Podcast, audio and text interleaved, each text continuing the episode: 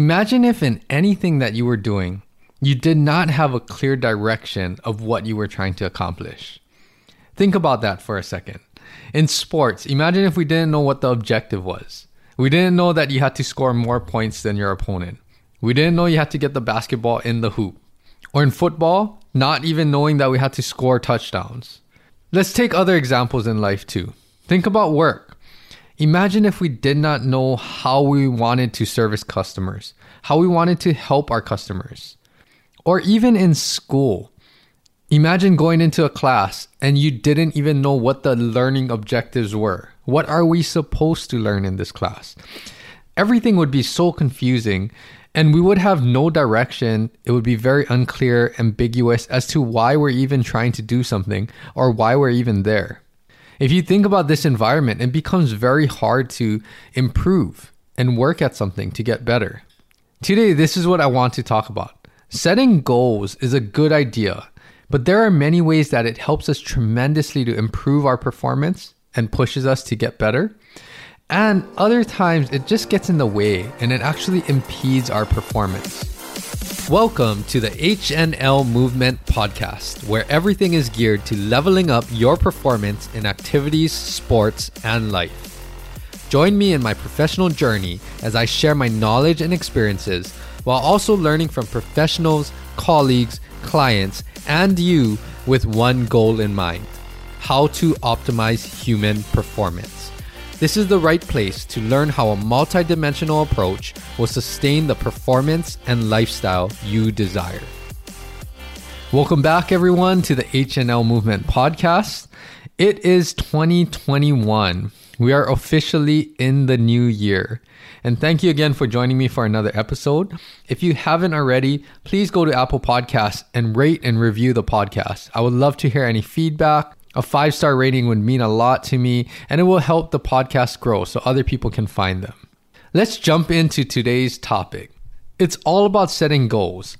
And I am fully aware that, yes, it's the new year, and this is when we're starting to make a lot of New Year's resolutions, which, if you think about it, it's just goal setting.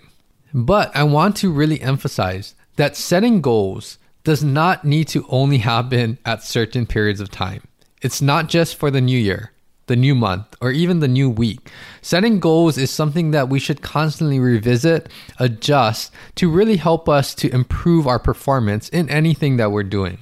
And if you think about the New Year's resolutions that you are making or have made in the past, how many of us have actually stuck to them, carried them out, and it really helped us throughout the year and beyond?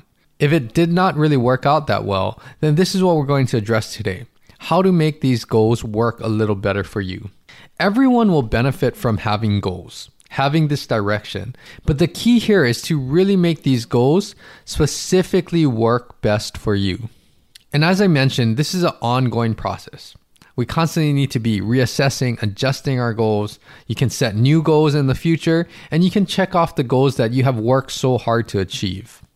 So let's talk about the actual goals and what you really want when you're setting these goals the first thing that I want you to think about is this is something that has to be important to you and what you really want to do. It shouldn't be what you think you should do or what others want you to do. It should really mean a lot to you because that will give a whole lot more meaning and context to why we want to achieve certain goals. When we make the goals that are appropriate for us, it will really help to improve our motivation over time build that confidence and help you stick to these goals so that you can improve at whatever you set out to do. And the last thing is when you're setting these goals, it should be very positive. Don't create more stress, frustration, or even unhappiness because if that's what's happening, then let's adjust it a little bit because that goal is not working the best for you and what you're trying to do right now. So let's talk about the actual setting of goals. I'm going to give a few guidelines, some ideas, and take what you think might be helpful and try them. If any of these are really successful, let me know. I want to hear some feedback. You can contact me on social media through my website, and it would be great to hear what kinds of things are working for you. So, to actually set goals, it's something that is ongoing, like I mentioned. We must assess goals, revisit them, and adjust them as needed. It's not set in stone life happens, things change. We need to be able to adapt and be flexible within reason, of course, to actually make these goals work for us. Along with that, focus on setting not only long term goals, but set smaller short term goals. Research has even shown that when we achieve certain things, it really boosts our confidence, it boosts our motivation, and it helps us to want to do more. So these smaller goals, typically things in the short term, usually something that you can achieve in less than six weeks for sure. It could even be weekly goals. And what you want to do is find a way to objectively measure are you reaching these goals? And if it's a quantitative measure or objective measure, try to shoot for these smaller goals to be 5 to 15% improvements. It's not that much. I know it doesn't sound like a lot, but this will make it so much more frequently that you're going to achieve these small wins. And those small wins are shown to have a positive effect on us. And that helps to keep us on track and keep pushing forward. So you want to have these small improvements. Again, 5 to 15% improvements that you can really succeed and stay on course with. Now, when it comes to the actual goals, there are two things that I want you to think about. There are process goals and performance goals. And these are typically things that we have a lot of control over, what we can work at and help to succeed in. So, process goals are things that we can control. If you're thinking about working out, it's things like your form, your technique, the process of carrying out a certain task. We can focus on doing certain things better, typically things that we can measure. Performance goals, similarly, is things that we can largely control, but viewed from an overall performance standpoint. Let's say you're exercising again. Maybe it's running the mile in a certain time. Maybe it's lifting so much weight at your next workout. So you can see the performance are measured through performance measures, and the process is more technique related, part of the process of executing a certain task. If we can focus on the aspects that we can control, it's more likely that we'll get the outcomes that we want. And this is the last thing is that a lot of times we focus too much on the outcome the outcome goals are something that we cannot actually fully control. A classic example is like the weight on the scale. There's a lot of things that influence our weight, and not everything we can control, but we can control some of the processes to achieve weight loss, some of the performance measures to achieve weight loss. The outcome itself, there are so many other variables that are out of our control. If we take a sports example, the outcome of winning, that's the actual outcome. Yes, we can do things that give us a better chance to win, but in fact, the outcome, you have typically the other team there, environmental factors, other things that factor and influence the actual outcome of winning. So, again, we all know what outcome we typically want to achieve. But if we focus solely on just the outcome, typically we miss a lot of the process, the performance measures that we can control. And because of that, it's less likely that we're going to get the outcome that we want. Along these lines, when we're actually getting into formulating these goals, we often forget the language really affects how we're going to perceive things and how we're going to work towards them. For example, we want goals that are very positively worded. We want it to be positive. We want to perceive it as positive, and we don't want to create a lot of negativity. It just changes the way that we're going to perceive and accomplish a certain task. So, for example, let's say that we wanted to incorporate more nutritious foods into our overall consumption. A negatively worded goal would be I'm not going to eat fast food this week. I'm not going to do X. But a positively worded goal would be something like, I'm going to find two more enjoyable meals with vegetables in it. It's what you're going to do that's positive. I'm going to go grocery shopping and get a couple more servings of fruit. Those are things that it's not telling us what we're not going to do, what we're trying to avoid. It's telling us what we want to do. And typically that changes the context as to how you're going to approach and look at that task. So these are just a few aspects to really think about when you're setting these goals. And the last thing, I know everyone's waiting for it. We all heard of SMART goals. Specific, measurable, achievable, relevant, and time bound. And this is all really good advice because the more specific the goal is, we have a clearer direction of what we're trying to accomplish. Where are we headed?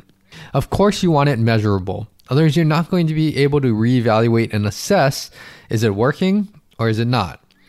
You want it to be achievable again. And this goes with the short term goals as well, because this really helps us to stay on that path, helps to give us confidence, increase our motivation. Relevant, of course, it has to be relevant. Otherwise, you'll be sitting there thinking, what am I trying to do? And why am I trying to do this? And of course, you need to have some time frame. This will tell you how to stay on course. It will give you some idea as to how to adjust in the future. And all of this is very, very important when setting goals. Now, along with the time frame, you of course want these shorter goals like how I mentioned. But all of these shorter goals map out in the direction of what your long-term big picture goal is.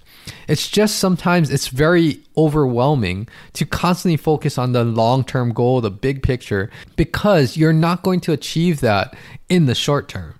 So you're not going to have these small wins again to show you that you're getting on track. So for everybody, I encourage to have some long-term goals. But make sure these short term goals fit in on that direction and path to achieve those long term goals.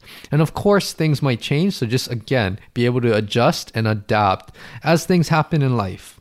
Now, one other tip that I think is important is sometimes it really helps to have a visual representation to keep us motivated, keep us on course with the daily tasks, our daily actions, behaviors, habits that really help us to work towards our goals. So, what do I mean by this? Sometimes just having a visual to show you when you're accomplishing certain things. And we see this in a lot of environments. For example, when you were in school and you got stickers on a card to show when you were doing certain things, could be as simple as when you're turning in your homework on time.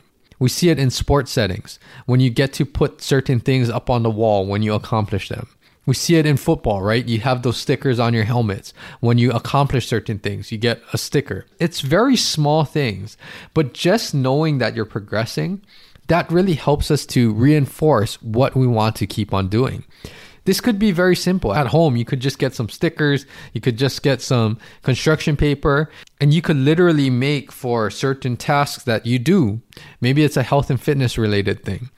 This week, did I get my workout in? Did I give good effort? Whatever it is, you get these visual representations of the behaviors and habits that you want to create. And every time you do it, you can accumulate them on top of something either on the wall, on a paper, on your computer. And as you start to see this and you start to build more of this, it really helps to keep us going. And it's just a small trick again. It doesn't really cost anything, doesn't take too much time or effort, but it really helps to see hey, how are you progressing? How are you building off of the previous weeks? So that's something that I want everyone to think about. And maybe it will help you. You could have a system that really shows you how much progress you're making. Another thing that I want to talk about goals is it really not only gives us direction, but it helps us to create consistent habits that help us to achieve something. And that's very important. I think a lot of times when we do set goals, myself included at times, the goal is just way too big. And because of that, it actually becomes counterproductive than actually getting us on course to develop these consistent behaviors and habits. So, one thing that I have learned throughout the years, and this is from Precision Nutrition, where I've gone through their coaching certification as well, just a simple question of how ready, willing, and able are you to do a certain task? And you can make this applicable on a big scale or a small scale. It could even be with daily behaviors that you're doing.